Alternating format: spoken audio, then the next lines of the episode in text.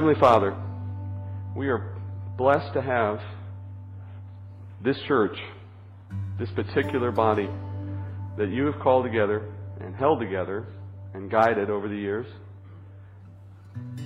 We're probably not even aware, Father, of all the ways in which being a part of this fellowship has enriched and, and strengthened us. And we hopefully are mindful, Father, of just how important study of your word is.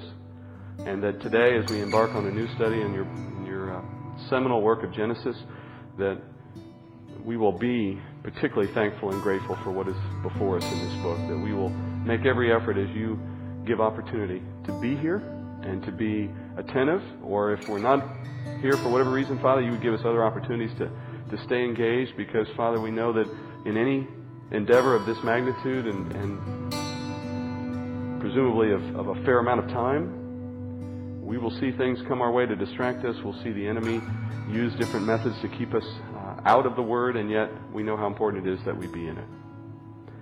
So we just ask up front as we start. You would teach us. You would give us the motivation and the desire to remain in the teaching, that you would uh, impress upon us where this teaching is to make a difference in our own walk and how we're to put it to work. You convict us where we need to be convicted of things that are wrong in our life. Whatever it is you intend to do, over whatever period of time you have ordained, I pray that you would be uh, impressing on us, just showing us so clearly why we are here and why it's important to finish this book so that we will give it the proper attention. And I ask, Father, that in my own walk as the teacher and as the one in, endeavoring to bring the word every week, that you would grant me, Father, the wisdom, the insight, the steadfastness, the humility to present this book properly. Pray these things, Father, in Jesus' name. Amen. Well, with any new study, I always try to take the, the approach of an overview to give some context to the author and the time it was written and so on, even before we open up and begin to read the opening verses. And Genesis is no different. In fact, you could certainly make a case that there is no book in which the overview is more needed than in the book of Genesis. And that's partly because it's so distorted for the sake of many who don't believe it as literal. So let's begin at the beginning. Uh, the structure of the book, the, the way the book itself is put together. Notionally, or, or generally, there's two parts to the book of Genesis. It's 50 chapters in the way it's divided up in our Bibles now. Uh, as it was written originally, it was one work. Actually, as you would see, all of what Moses wrote, from Genesis all the way through Deuteronomy, it was one big book. The book of Moses, the law. But as we have come to know it now in the way we study it, the book of Genesis, apart from the rest of the law, has been divided into 10 chapters and within or 50 chapters, and within those 50 chapters, it takes two large parts or two large sections. The first section runs from chapter 1 to chapter 11. And in those opening chapters, God is describing how all things began, how the creation of the universe and the world began, of humanity and all that's in the world. And then, secondly, how the nation or how the nations of the world were structured, how men moved outward from the garden and became the nations that populate the world today. That's the opening section of Genesis through chapter 11. From chapters 12 onward into chapter 50, the focus changes dramatically. The focus now is how God began the Jewish race and the nation of Israel. So the book of Genesis is one fifth the way the world began, and four fifths the way Israel began. How important is Israel to the nation, to God's plan for the world? That should tell you something. Many would argue, and I will certainly argue, that Genesis is the most important book in the Bible for num- numerous reasons. First, uh, some would consider it to simply be a book of stories. You've heard it probably taught in other places, certainly by the secular world, if nothing else, that it's a book of myth and story and allegory. Stories like Adam and Eve and Cain and Abel and Noah, etc uh, Sunday school stories, as I sometimes describe them. But in reality, it is a work of history, and it is the most important work of history ever written. It's the foundation of all things that we can know in the world around us today. In this book, we will see the origins of matter, energy, life, marriage, family, society, morality, law, and even the seven day week, which we take for granted. All of these things and many others began in the, the work that Moses wrote here. It is a book of firsts if you were to keep count, and I would encourage you, if you have the chance as we study, to try to note these things as you go through the book. But it is a book of firsts everywhere you look. For example, you will find the first human beings, obviously, accounted in this book, the first marriage, the first birth, the first death, the first lie, the first trial, the first murder, the first case of self defense, the first time that someone owns property, the some first natural death, the first time rainfall ever takes place on the earth, the first time a boat is ever created, the first time nations are formed, the first time cities are built, the first time a calendar is ever established, the first examples of God's grace, the first covenant, and on and on and on. Everything that we take for granted today began in the book of Genesis. It's also more quoted, most quoted, or more quoted in the New Testament authors before any other book except Psalms and Isaiah. So another way to say it is the third most quoted book if you look at the New Testament authors. It's quoted literally by Christ himself at multiple points in Christ's ministry in the gospel. So if you have any question about how Jesus himself viewed the book of Genesis, it's self-evident by Jesus' own words that he viewed it as a literal work of history, not as a story book or a book of myths. By itself, if all we had was this book and none of the other 65, Genesis by itself reveals everything we need to know about the person of God and about man's relationship with God. It's all here. It reveals God's character and his nature and his person, including the Trinity itself. It's all visible in the book of Genesis. We understand his purpose for the creation out of this book, and it explains everything we need to know about man and our relationship with God. It reveals why we have the problems we have, why we have the character problems we have, why, we, why the world has the problems it has. It explains and reveals our purpose for our very existence, which is a question everybody's asked at some point in time. Why do I exist? Why does, why does all of this exist? And it explains the reasons for our condition. Why is the world such a hard, mean, terrible place? Why do bad things happen to people? All of that is answered in the book of Genesis. It makes sense, in other words, of everything in life. That's a big promise.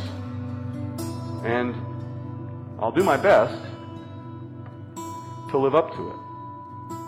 Looking at the author, the, the book is written by Moses. He wrote the Torah or the law somewhere around 1445 to 1405 BC while they were wandering in the desert, while the Jews were wandering.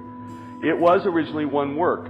But of the five books that we now consider the Torah, or this book of Moses, four of the five are written by Moses as his own eyewitness account of events, from Exodus through Deuteronomy. That's, that's the life Moses himself experienced.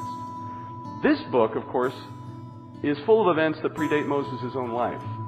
So it's self evident that Moses wrote this based on accounts that were presented to him. And depending on scholars you might consult, the, the view is that there were uh, somewhere between 6 and 13 family stories. You know how you all have family stories, some of which you would prefer not to share, but uh, you know the, the stories handed down from grandma or grandpa about what your great great so and so did. Those family stories were clearly evident in Moses' recounting of the events prior to his life. Stories that were handed down primar- uh, largely by men like Adam, men like Noah. Do you know Adam died only a few decades before Noah was born? There was very few gaps between the, the, the, major events of Genesis, given the lengths of life that we see living in that time. So it would have been relatively easy for the, the stories of all that we hear about in the book of Genesis to be handed down to the point at which someone like Moses would have received them and recounted them. And of course, never mind the fact that God, in His sovereignty and in His power, has the capacity to ensure that information flows as He desires it. But even just in ter- simple man made terms, there was plenty of opportunity. As I mentioned earlier, this is originally one work, not five books.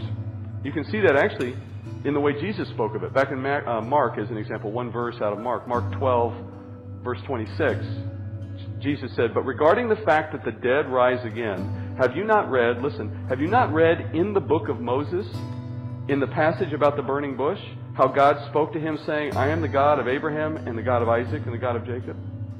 That verse that he's quoting is out of the book of Exodus, of course. But did you notice that Jesus referred to the book of Moses, not the books?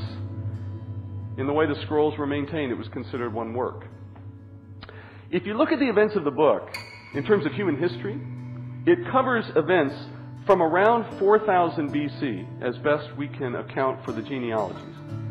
up to about 1800 BC. 4000, remember you, you count backwards in the BC time, right? So from 4000 BC to 1800 BC, that's the length of time captured by the book of Genesis. If you were to examine in the Bible an equally long period of history from 1800 BC forward, you would have to go from Exodus all the way to Revelation to cover the same period of human history, the same length of time. That's how long history is in the book of Genesis. The name Genesis has an interesting story behind it. It's taken from the Hebrew word toldat, toldat, which means generations. The book could also be divided not only by these two sections of chapters 1 through 11 and 12 through 50, but it can also be divided into the toldats, the generations of. You'll see that division coming quite frequently in the book, where you'll see the generations of Adam, and then you'll see the generations of Seth, and then we'll see the generations of so and so and so and so. Those are the major divisions of the book in terms of generations. Or think of it as the family stories that I mentioned earlier. Those family stories that found their way down to Moses. Moses takes them and stitches them together in order. The Toldot, though, in Greek, in the Greek translation of the Old Testament, which we call the Septuagint, that word Toldot is translated into Geneseos, and then we get Genesis from that. The generations of, the generations of, the generations of. That's where the name comes from.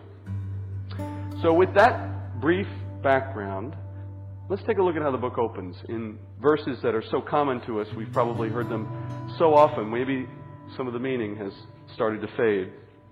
So we'll take our time with them. Genesis 1, verses 1 and 2. In the beginning, God created the heavens and the earth.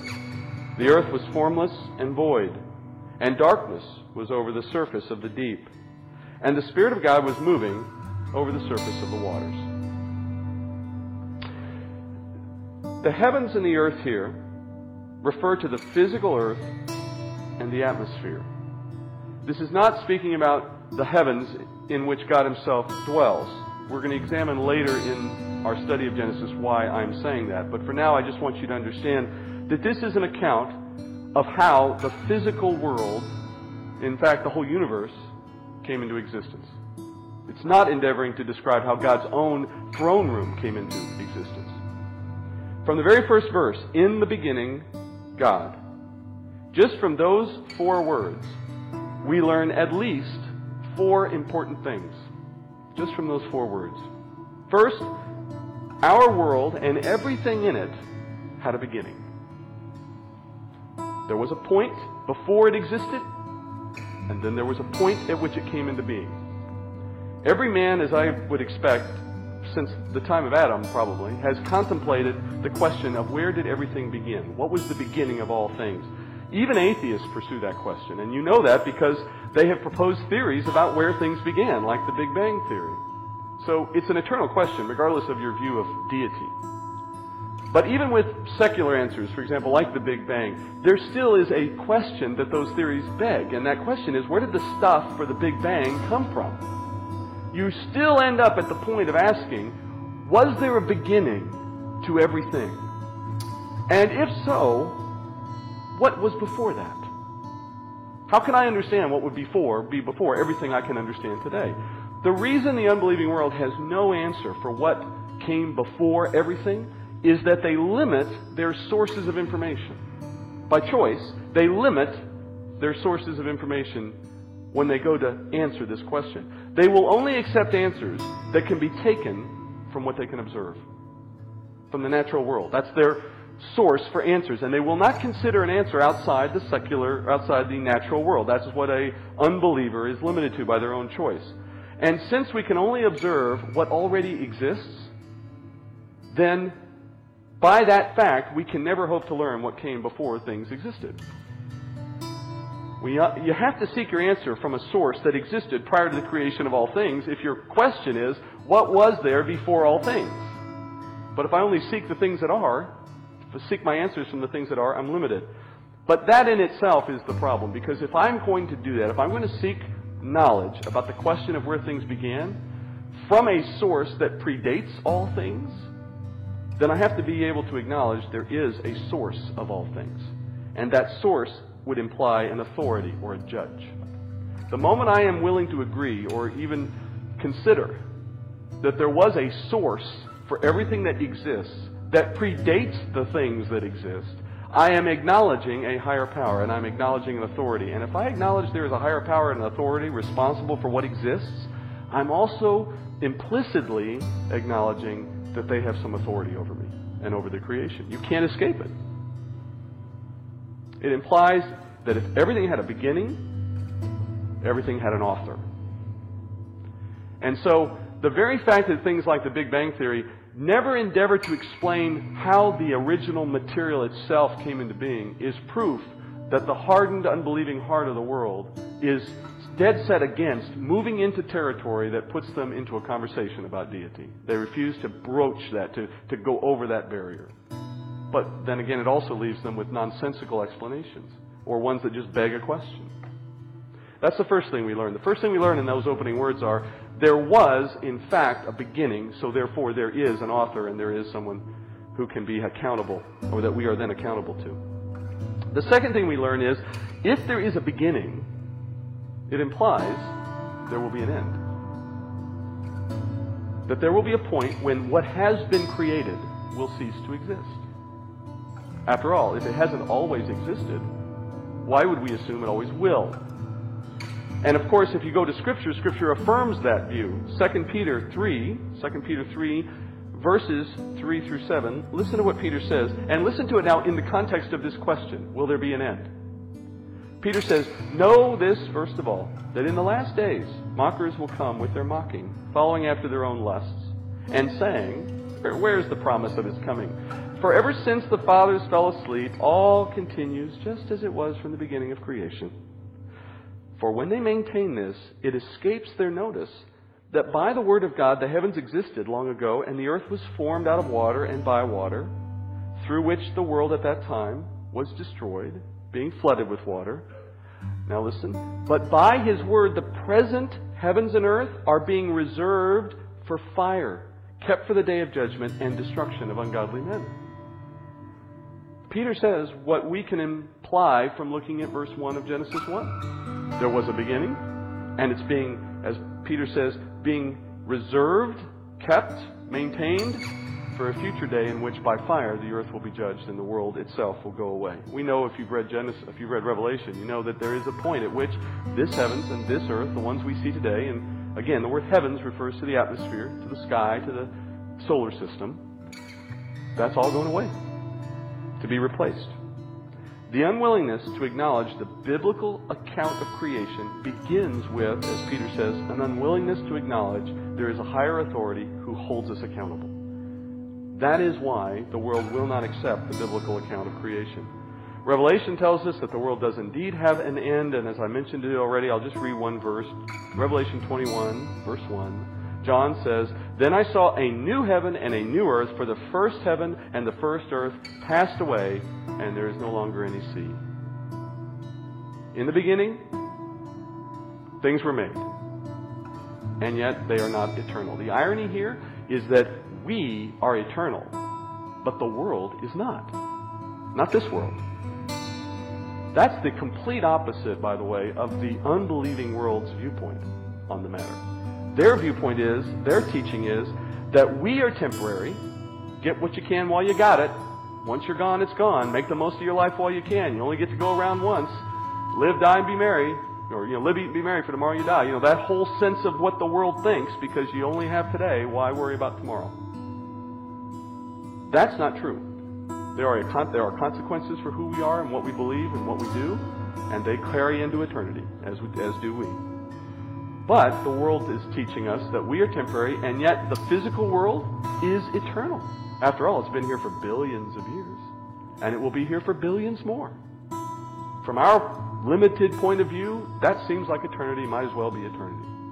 The irony is, Scripture teaches exactly the opposite. That's not the first thing, by the way, and not the only thing that the Scriptures teach that is opposite from what the world believes. The second thing Genesis 1 1 teaches us first thing is that there was a beginning, there will be an end. The second thing that the opening line teaches us is that God existed before all else. In the beginning, God. In the moment that the beginning is defined and the creation process begins, God's already there. In fact, he's the actor, he's the author. He's already there. He was around before the physical creation even began, and therefore the conclusion you draw from that fact is there is nothing in the creation that is equal to or as powerful as God. It cannot be. Can the painting challenge the painter? Can the sculpture ever contend with the sculptor? In our own experience, would we ever expect that our creation could rise to a point of challenging us? That's always one of the favorite sci-fi movie themes, right? The computer that takes over the world and defeats the people who created it. You know, that's the thought we always have. But in reality, that doesn't happen. Not in the full sense of what we're trying to imagine. It never comes to that. Nothing in creation can outlast God. Nothing in creation can contend with God. And when we therefore consider our plight and our circumstances and the things that make us uncomfortable or challenge us or try us, if their source is other than God, then they're no problem.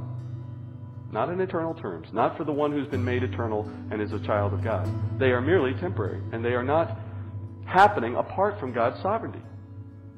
He is not powerless in the face of his own creation.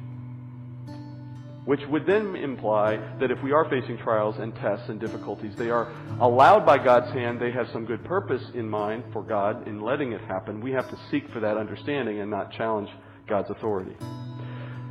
So the second thing is that God was there in the beginning and He is all powerful over His creation. The third thing we learned is time itself is measured according to the origin of the creation, not by the origin of God's existence. This is a little harder to grasp, and I won't spend much time on it, but let me just see if I can make it simple in passing. Time is a part of God's creation itself. Time was created in the creation. So the passage of time did not exist prior to the creation itself existing. There's no way to date God. I don't mean date him. I mean, there's no way to put a date to him. You can date him, I guess. You can kind of, you know, think about him for a while before you really decide to believe in him, if that's what the word might mean. But no, you, there's no way to put a date to God's existence. He was in the beginning. He is eternal. There's no beginning or end to him. But if we were to try to put a date to creation, it didn't start until creation itself began. More importantly, the very existence of time, being a feature of creation, is a element that lets us know the beginning from the end. Another way to say it simply is that God ensures that time exists so that we have a way to measure the progress of his plan. Time itself is a kind of revelation to us so that we have a way to keep track of what he's doing for our benefit in the course of the world. Once the end does come, the end of this world that he's created, time will have to take on a new meaning. It might not exist at all. Or if it does exist, it may exist according to something different than we experience now. It is an element to this creation. When this creation goes away, the time that it, that, that uh, was brought to life in this creation will also go away. This is the kind of stuff that blows your mind in a physics class, right? So you're, you're not ready for this on a Sunday morning. I understand. We'll, we'll move on. Finally, the fourth thing we learned. The opening line of Genesis 1 1, those four words, in the beginning, God, single handedly contradicts six popular philosophies in the world today. For, for example, atheism. Atheism would propose there is no God. Those first four words tell you God exists. Pantheism, the belief that there is uh, God in the creation, that the nature of the world is God. Trees are God, the ocean's God, the mountains are God, that the, that the nature of the world itself, that we worship the creation, in other words, itself, is as God. This says that God is distinct from his creation. God existed, and then the creation came into being. They are not one and the same. Third, polytheism. Polytheism is the belief that there are many gods responsible for what we see. But in the Hebrew, the word created and the word for God, the word for God is plural, but the word created is singular. We know it's plural because it's speaking of the Trinity. But the word created in the Hebrew, the verb, is conjugated in the singular. The, the, an act of a single Godhead, in other words not the act of many gods working independently. Fourth, there is a kind of worldview called radical materialism, and no, I'm not talking about the United States and our way of uh, spending money. There is a kind of spiritual view that says matter itself, this physical matter, is eternal. It never had a beginning. But of course, here we see matter had a supernatural origin. It had a beginning. Fifth, naturalism. This is evolutionism. The belief that creation took place over time, periodically through a process that's natural and, and continual. This says that creation took place when someone, God, who is outside nature, intervened and made it happen. That's opposite of what evolution says. Evolution says nature itself evolved itself. The material itself pr- produced its own movement forward. And then finally, fatalism. Fatalism is a belief that there is no God. There is simply a force. Think of it like the Star Wars theory. There is a force that's creating and pushing and making things happen. This says there is a personal God who freely chose to create. Now, moving forward now in the text, among those verses I read, those first two verses, there is in the Christian view. Now, I've been talking up to this point about how these opening words contradict worldviews of one kind or another. But even within the Christian family, there is a fair amount of controversy around these opening two verses. And as I go into them, I'm, I'm, I'm, intentionally not examining them yet word for word and going through that. I'm trying to set the stage for what we're going to look at and what we're not going to look at. But just as a summary, there is the traditional view of how these two verses are intended to be understood. The traditional view says that verses 1 and 2 are a summary of what is to follow in the rest of the chapter. When you all took writing class, English class, literature, or, or composition class, you would have been taught, I'm hoping, that a good paragraph or a good article or, or book begins with topical sentences, opening sentences that help the reader follow what you're about to go do. Well, that traditional view here says that's what Moses is doing here. Verse 2 then would describe the early starting point for God's work. And then verses 3 and later go on to describe the successive steps of creation as God moves forward in his plan, increasing the order and the complexity of what he's creating. So it would seem then, if you take the traditional view, that the opening line is just setting the stage for the purpose of the chapter and the book. The second line starts the process of creation then th- verses 3 and onward just go down the detail of how that took place. There is another theory called the gap theory. Have studied this or heard of it in the past. The recreation theory, as some might call it. This looks at the, the language in verses 1 and 2, and the gap theory basically says this. Gap theory says verse 1 is when the world itself was actually created. Everything in the world was created in verse 1. And then, verse 2 is God's judgment on the earth brought about by Satan's fall. So when Satan fell into sin, God, in judgment for that sin, kind of messed up the world. Took what was already created, orderly and complete, and made it formless and void. Another way to look at it is you've painted a painting. In verse 1, God painted the painting, stood back, he liked it, and then a little kid came along with a brush and a little paint and kind of marked it up. And the author of the painting looks at it and goes, Well, that's not going to do. It's all messed up. And he takes a rag and just starts, and then goes back at work again. That's the gap theory. The gap theory says there is a gap of time between verse 1 and verse 2. Verse 1, everything's made. Satan's in the garden. Satan's doing his thing. He's the chief cherub. He's wonderful. He's gorgeous. He's beautiful. And then he gets a little prideful and has a fall. Verse 2, God judges all of that sin. Verse 3, he starts again. The recreation theory, in other words, that's where the name comes from. Now, why would someone propose that? If I'm to, to evaluate the traditional view against the, the gap theory, which one is true, Steve? How do I know which one I'm supposed to go with? Well, let me give you some reasons for and against the gap view, and then I'll tell you how we land at the end. The first reason for, the, the reasons for the gap view, for those who have it, starts with the language of the text. In the first few words of Genesis 1, it's in the Hebrew, it's Aretz Hayat Tohu Bohu, which doesn't mean anything to us unless you know Hebrew. But in the way that those words are conjugated in Hebrew, it's a disjunctive, conjunctive, subject, verb. All right, well, I'm getting too technical, but where that goes is where you see that particular sentence construction elsewhere in the Bible, disjunctive, constru- conjunctive, subject, verb, that forces certain rules in Hebrew grammar. and everywhere else you see that pattern of Hebrew in the Bible, you would not translate the word created, you would translate it became. Became. So go back and read Genesis 1 1 with that thinking instead of the, the way you may have heard it and the way I read it. In verse 1, then it would be, in the beginning, um, I'm sorry, this is verse 2, not verse 1. Verse 2, the earth became formless and void. That would be the way some Hebrew scholars would insist this should be translated based on the way those words are conjugated in Hebrew. Well, if it's became and not was, well, became suggests it was something before. And that's where the gap theory starts to arrive. People start to say, well, maybe it didn't start in verse 1 or verse 2. Maybe it started in verse 1. And they start to consider what that might mean. And then they point to Satan's fall, which is described in Ezekiel 28. And there's some elements of Ezekiel 28 that seem to suggest that there was an earth that was previous to the one we know today. And they take that as another piece of the theory and they sort of stitch that thinking together. Now, that's about the extent of it.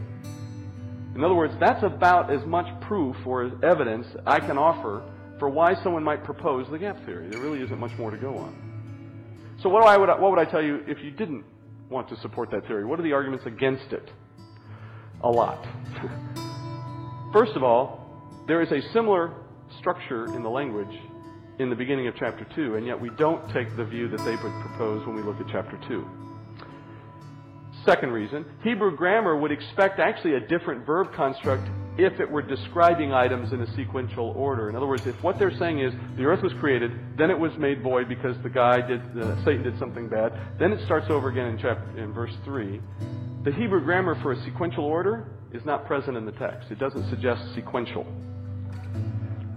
Third, earth and heavens are described clearly as beginning in verses 6 through 10. The earth and the heavens are said to originate in verses 6 through 10.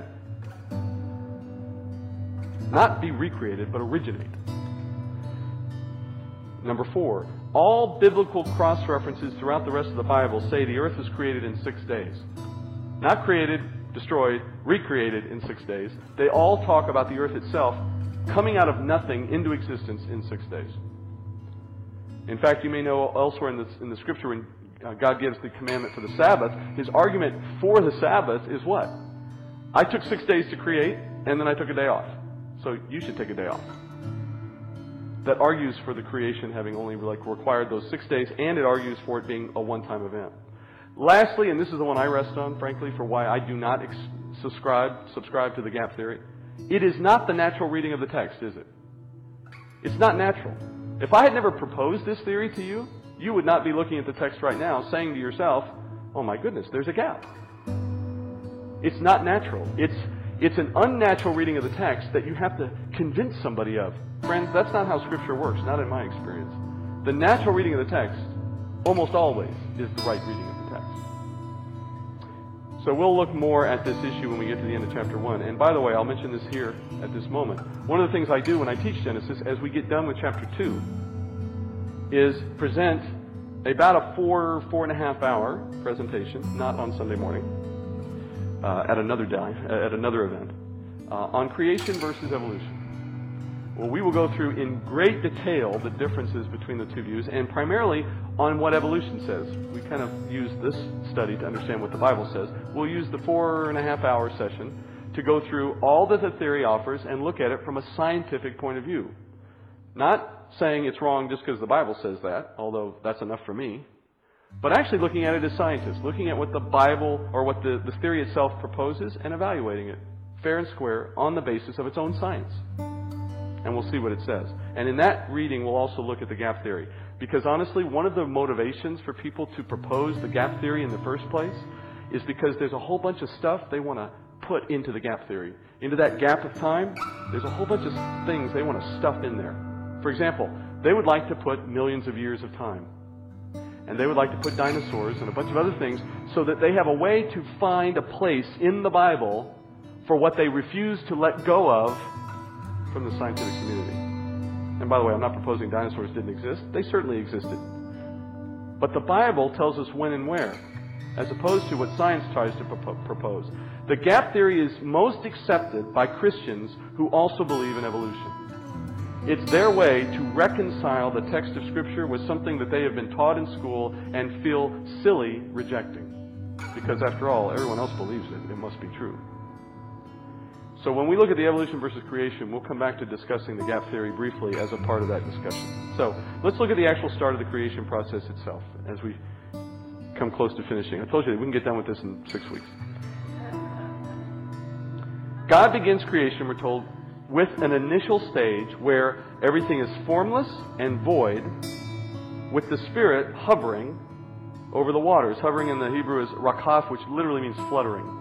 Think of it like a bird, fluttering over the surface of the waters. Now, just in that fact alone, by the way, God is already shown in two persons, isn't he? How far did I have to go in the Bible to see that God is more than one person? Two verses. And if I take what John read, read this morning, out of John's gospel, not his own, but you know the Apostle John. Uh, chapter one, verses one through three. Listen again to what it says. In the beginning was the Word, and the Word was with God, and the Word was God. He was in the beginning with God, and all things came into being through Him. And apart from Him, nothing came into being that has come into being.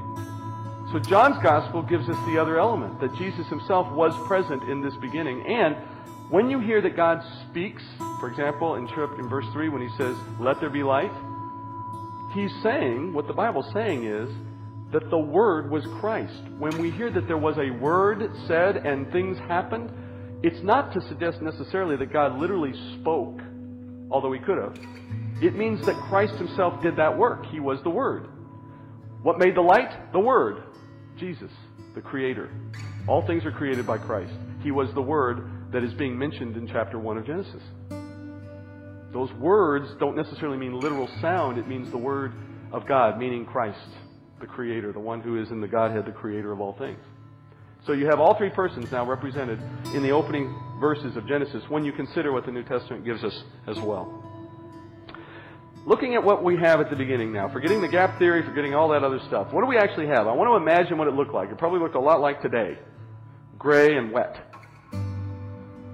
And not exactly. If we look at the words in Hebrew, formless and void, that's tohu and bohu again. Those words stick with you because they sound funny. It literally means chaos. Those words mean chaos. The words tohu and bohu. Tohu means confusion or without meaning. Bohu means empty, as in a vacuum. You have, according to Scripture, the earth, or the word earth there really just means the world, the, the creation begins with something, confusion or, or, or without meaning, and empty in a vacuum. And there was darkness over this deep. The word deep here literally is tehom, which means abyss. So the opening moments of creation as God began were completely chaotic, with no form, with no light, with a kind of vacuum or space. Deep, by the way, in Tehom can also mean deep water, like sea, but it became that later. The Jews always feared the sea. That's why they weren't seagoing people. Their view was the sea was like a picture to them of hell, of the abyss, of the deep. They started to use the word Tehom to describe the sea. But at this stage, the word only meant deep abyss, not water. And therefore, I don't want you to imagine a big rolling sea. I know that's the first thing that comes to mind based on the words, but that's not likely what we're seeing here. After all, water itself is not created. The seas are not created until later in the, in the second day of creation. There is no suggestion here necessarily that we're talking about a bunch of water, because the text would imply formless, void, space. What's more likely here is that you are seeing the creation of space in the sense of space and time. The creation of a space but yet without, without any form, without any real construct that we can understand. Dark, empty space. The only thing that matches this description would be matter absent form or order. Matter without form and order. And then you see the Spirit here moving or hovering over the deep. What you really sense here when you see those two pictures together, a formless void of matter and the Spirit moving, is to suggest that you have matter and the Spirit becomes the energy for the matter. God putting energy into the creation through the movement of the Spirit. That's interesting, if I'm right, Because that understanding would match our own scientific understanding of how matter and energy are intimately connected. E equals mc squared. Energy equals matter times the speed of light squared. The only thing missing so far is light. Verse 3 Then God said, Let there be light. And there was light. E equals mc squared. You have God creating the foundations of all that must now come from it matter, energy, and light, such that they are somehow, in a way we still don't understand, they're linked. Einstein could explain it mathematically, but he couldn't explain it existentially. We still don't understand why those things, those properties relate in that way. We just know we can measure it and put an equation to it. But it becomes obvious from the opening verses of the text that God decided as He went about building this creation that this, this basic rule, this basic algorithm for how the world itself functions would be the building blocks on which He could then construct all the order that we now take for granted, that physicists are still trying to make sense of. Let there be light, he said, and there was light. In verse 4, God saw the light was good, and God separated the light from the darkness. God called the light day, and the darkness he called night. And there was evening, and there was morning. One day. So the basic equation that explains all matter and energy in all the universe is consistent with the Bible's description of creation. One of the things I enjoy doing the most as I teach through the Bible and teach through Genesis particularly is showing those who have some doubt about whether they can accept the text of Scripture as literal, is showing how consistent it is with our measured and observed science. Not to say it's consistent with all the theories that are proposed by men who try to explain what they measure, but it is consistent with what we measure, with what is in place. Before anything existed, God created matter, formless and dark, he created it ex nihilo, which literally in the Latin means from nothing. Then he introduced energy, and then he spoke light into existence. And here you see, in the fact that God is shown with his word speaking, you have the third person of the Trinity. Then he says something interesting. He says, The light was good. He saw that the light was good. Saw, ra'ah, it means he reflected upon, he concluded. It's not that he had to see it for himself, it's just he considered it good. Good in Hebrew means beneficial. Not good versus bad. I mean, God can't create anything that's bad by definition. It's good in the sense of beneficial. That implies something, doesn't it? Why does God make something and then turn around and consider it beneficial? When you say something is beneficial, you imply a purpose for it, don't you? It begs a question. What's it beneficial for? And not just the light. He also created the darkness. Did you notice that? He named them light and dark, separated them, when you name something, by the way, it implies you have authority over it, you have sovereignty over it. He names them, and he says they are to be separate. Now, that should have raised an eyebrow. Now, if you're not into the mode of thinking like I think, that's probably healthy, actually. But if you're not thinking like I think here, uh, you may not ask some of the right questions. You need to ask a lot more questions than you might typically ask. One of those questions should be How do I have light without the apparent source of light? Because the sun doesn't show up till day four. How do I have light, but I don't have the sun yet? Where does it come from? Where does the light come from? And then the fact that he created darkness. You don't have to create darkness. You already had the darkness, right? You, darkness is just when you don't have light. But it says here, he created it. In fact, if I go to Isaiah, I hear that uh, reaffirmed from Isaiah. Isaiah 45, verse 6. Isaiah speaking, this is God's word speaking. Men may know from the rising to the setting of the sun that there is no one besides me. I am the Lord, there is no other. The one, listen, forming light and creating darkness, causing well being and creating calamity. I am the Lord who does all these. So we have two questions on the table, which, by the way, we will not answer today. I will do this continually through the study in the hope of keeping you coming back. Why is it that light exists absent the sun? How, what does that tell us? What does that mean? Is it literal? Can we take it for what it says? And then, secondly, why did darkness have to be created? I can begin to answer at least one of those for you here, just so that you don't leave upset at me. God sets about here to create the world with light and dark from the beginning. And these features are present in the universe before there are celestial bodies. All right? In fact, as I said, the sun and moon don't arrive till day four. That leads us to discover an important pattern, which I'm going to encourage you to see with me this morning and then use as we move forward through the days of creation. It's a great pattern that is, is embedded in the text. It's purposely here. God has created in a certain way so that the pattern would be evident because the pattern helps us understand His purpose. Why is He doing it the way He's doing it? You know, people have often criticized the book of Genesis as being unrealistic and therefore not possible to be literal on one basis, perhaps more than any other. And that one basis is it's impossible that the, all the universe could be created in only six days. It's just too quick. It's, it's impossible to consider that all that we see and, and, and, and experience could have come into being like that. That tells them, perhaps more than anything, that they can't believe Genesis. But the irony is they're asking the wrong question, right? The, the question is not why did it happen so quickly? The question is why did God take so long? That's a good question to ask. If you're asking that question, you're asking a question that will arrive at a very useful answer. Because that is the right question. Why did he take so long? If he could do it at all, then he didn't need six days to do it, right? If he has the power to make these things happen as they're described, then he could have done it like that, all at once. The fact that he didn't is a question in itself. And the answer to that question will help you understand his purpose. Why did he take six days? There's a good reason. The pattern that begins to come out in the text that helps us answer that question of why is that for the first three days, God is spending his time, so to speak, creating spaces. And then in the last three days of creation, he takes time making the things that fill those spaces. We haven't gone very far in the text, obviously, but if you know the story, you remember it goes from space for light and dark followed by space for water creatures Uh, and air creatures, and then lastly, space for land creatures. And then when we go back to days four through six, it becomes sun, moon, stars fill the light and dark space. Birds and fish fill the sea space. Man and animals fill the earth space.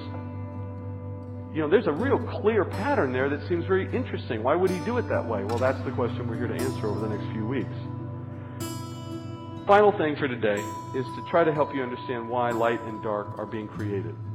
Why does he need both? Well, I want you to listen to a couple of verses out of Scripture and see if the answer doesn't start to come up for yourself. Job 30, Job 30, verse 26. Job says, When I expected good, then evil came. I waited for light, but darkness came. What is God associating there for us? Light, dark, good, evil. That comparison, by the way, of light with good and dark with evil shows up all over the place. Remember, Paul says, "We are not of the light of the di- of the night; we are of the day. Don't be in the night; be in the day." Christ was the light that came into the world, but the darkness did not understand it. You see how light and dark are constantly being used in the Bible to represent good and evil. Now, as he begins his creation on this day, is there evil in the world? Not yet. Not according to the story of Genesis. But God has determined that we need darkness in the world that we will experience even before there is evil. But that would suggest that God is already anticipating and therefore planning for what is about to happen in His creation. That evil will arrive at one day. And when it does, He is going to make sure that His world has in its design the things He needs to give us pictures and explanations of the difference between good and evil metaphors that were usefully present in the creation so that from right at the very beginning, he was already prepped to tell us there's good, there's evil, there's light, there's dark. You want further proof that this is something he's doing strictly so that he has a useful tool in teaching us about evil? Well, consider what he does when he has a chance to do it a second time. When God gets the opportunity to design this world yet again and create a new heavens and new earth, start from scratch, do it any way he wants, what does he do the second time? In a world in which there is no sin, in which the enemy is no longer present in this new world that will be created. How does it get described then? Revelation 21, verse 4. Speaking about that time, John says, He will wipe away every tear from their eyes. There will no longer be any death, and therefore we know no sin. There will no longer be any mourning, or crying, or pain. The first things have passed away. And in his description of that time in Revelation 22 or in 21, we are, it is said to be a time and a world in which there is no darkness. There is no night, only daytime. So when there is a world to come in which there will no longer be sin to worry about, he will create a world that only has light. But in a world that he was creating here where he knew sin was going to come, He created it anticipating the need for a metaphor for evil. Now, that's where we're ending. But that's only the beginning. And every day of creation is equally rich with information about not just what was going on, but why and where it's going to play into God's plan over history. And we're going to give it the proper attention. I will tell you that if you study Genesis 1 and 2, I guess, at this level, as best I can do it, every other book of the Bible will suddenly make better sense, which is the way it's supposed to work. Let's go to Lord in prayer. Father, I thank you, Lord, first for the patience of all that would listen this morning because we all understand it's difficult to absorb a lot in a short time. It's difficult, Father, to remain still for a, long time. But we also know, Father, just how important a rich study of your word can be in our own walk. Father, give us the patience and the, and the diligence to be here on a consistent basis and, and attentive throughout. But Father, I pray that we'd also find opportunity to put it to use immediately. Even before we study past chapter 1, I pray that you'd give us opportunity in our own walk with others to talk about the glory of your creation, the power of your Spirit at work in these things, the, the meaning of it all, and ultimately tracing it to your Son and his sacrifice for sin. Let us be useful based on what we learn in uh, bringing you glory. Thank you for our church, as always. Thank you for the men and women who serve every week to make it possible for us to meet. And if it be your will, Father, bring us back, perhaps with others. We pray these things in Jesus' name.